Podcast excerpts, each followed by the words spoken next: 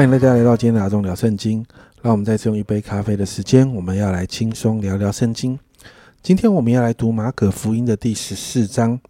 那这一章的内容比较长一点。随着耶稣进入耶路撒冷，耶稣就即将要面对最后被逼迫，然后开始进入苦难的这个部分。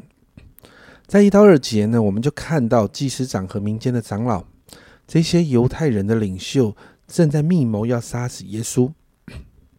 只是呢，当时在逾越节期哦，那耶路撒冷城呢会涌入比平常更多的人，因此呢，这些领袖呢不是因为这个节期的神圣而不杀耶稣，而是因为这个时候杀耶稣，这个民间可能会生乱子哦，所以他们在这一段时间里面，他们忍住哦，他们没有杀耶稣哦。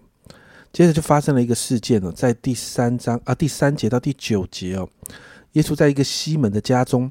那有一个女人哦，那经文说到就是玛利亚，她是马大的妹妹，在第三节这样记载：耶稣在伯大尼长大麻风的西门家里坐席的时候，有一个女人拿着一瓶啊拿拿一玉瓶至贵的真拿达香膏来，打破玉瓶，把膏浇在耶稣的头上。那这瓶香膏呢的价值啊，大概是当时人的一年的工资哦。那这个玛利亚呢，就把它来给耶稣哦，高在耶稣的头上。那门徒们觉得很浪费哦，特别是那个卖主的犹大。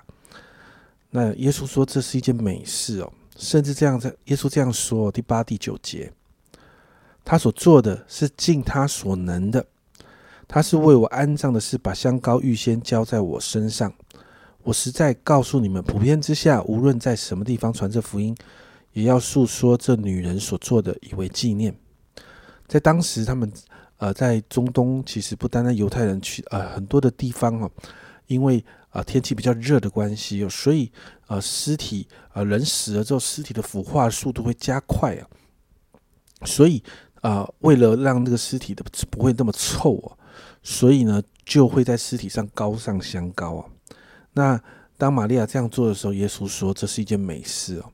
因为这在为预呃为耶稣预备那个安葬的事情啊，那在这个事件里面，其实耶稣也再一次提到他即将要面对死亡的事。接着，我们就看到十到十一节呢，犹大就出去做了卖耶稣的事情。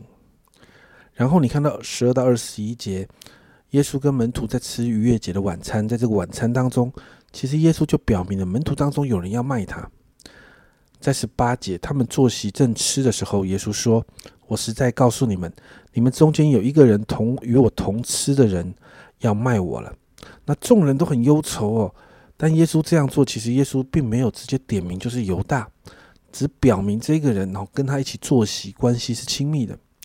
其实耶稣正在不断的提醒犹大要悔改。在二十一节，耶稣这样说：“人子必要去世，正如经上指着他所写的。”但卖人子的人，但卖人子的人有祸了。那人不生在世上，倒好。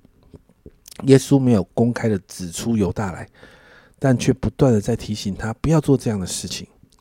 接着二十二到二十六节，耶稣就提到他的死所带来的果带来的这个果效啊，他的身体为我们死，并且他所留下的宝血呢，要带来赦罪的恩典。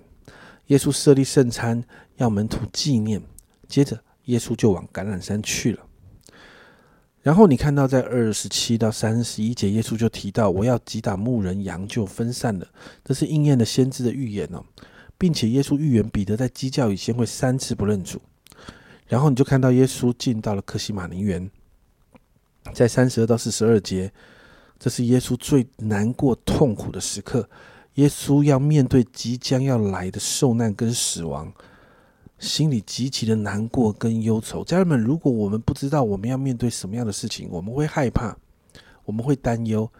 但是更可怕的是，我们知道我们要面对的是什么的时候，其实那是更害怕跟担忧的。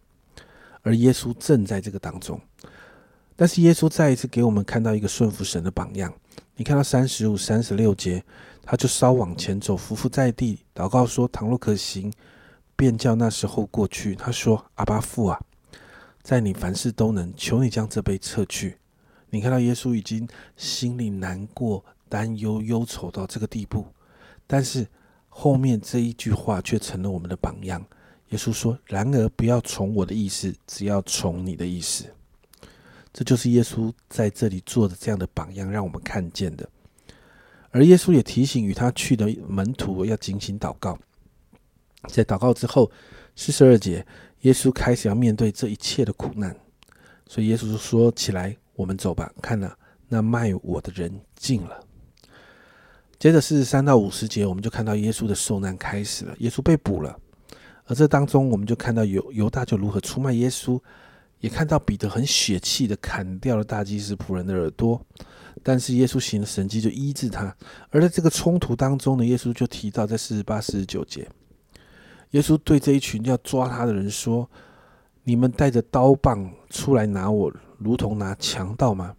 我天天教训人，同你们在店里，你们并没有拿我，但这是成就为要应验经上的话。”耶稣很清楚明白，接下来是要进入神救恩计划的高峰，所以就算这一群人好像非常的气愤，他们开始要虐待凌辱耶稣，但耶稣很清楚知道他要往前走。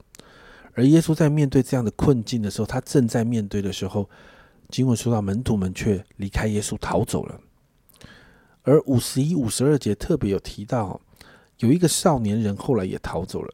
那这个少年人的身份，很多人在讨论。那圣经学者大都认为，这个少年人就是马可。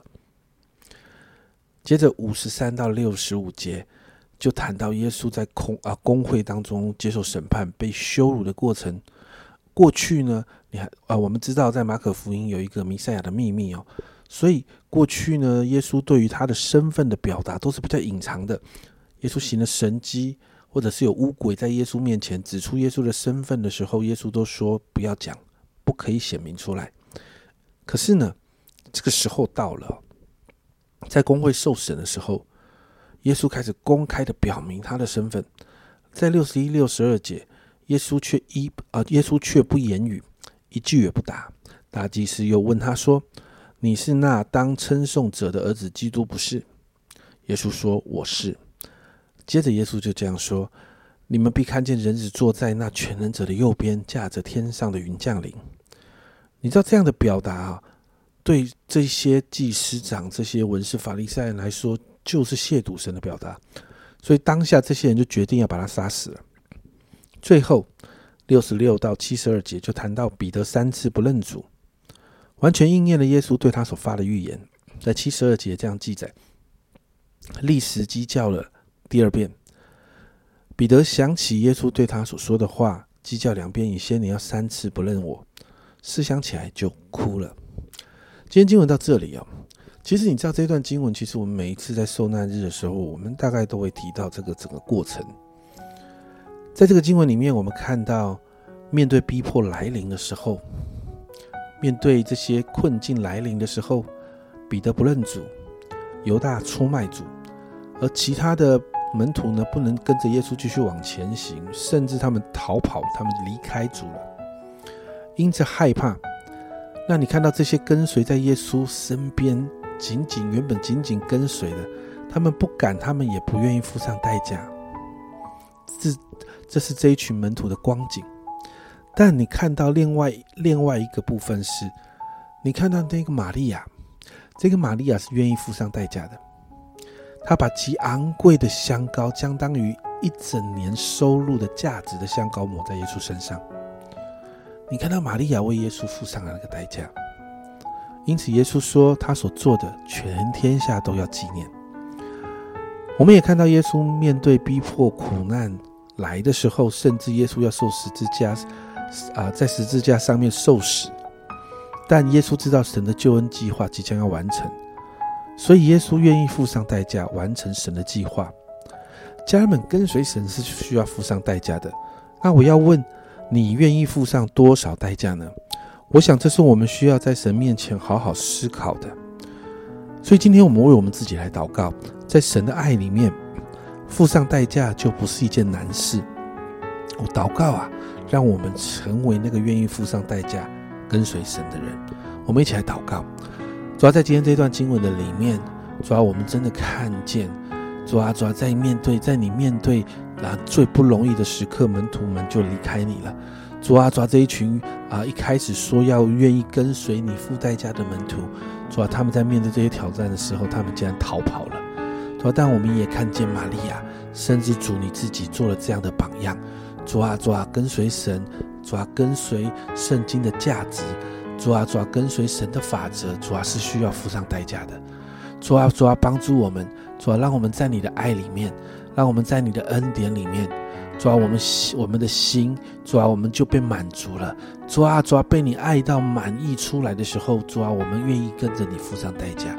主啊，我们愿意在跟随的当中，主啊，我们愿意付上代价，我们愿意牺牲。主啊，我们愿意，主啊，主啊，选择讨你喜悦的价值，讨你喜悦的方式，来面对我们每一天生活中所有大小的决定。主啊，主啊，让我们背起我们的十字架，一起来跟随你，让我们成为一个愿意付上代价跟随主的人。谢谢主，这样祷告，奉耶稣基督的圣名求，阿门。家人们，跟随神本来就应该要付上代价的。你愿意付上代价跟随神吗？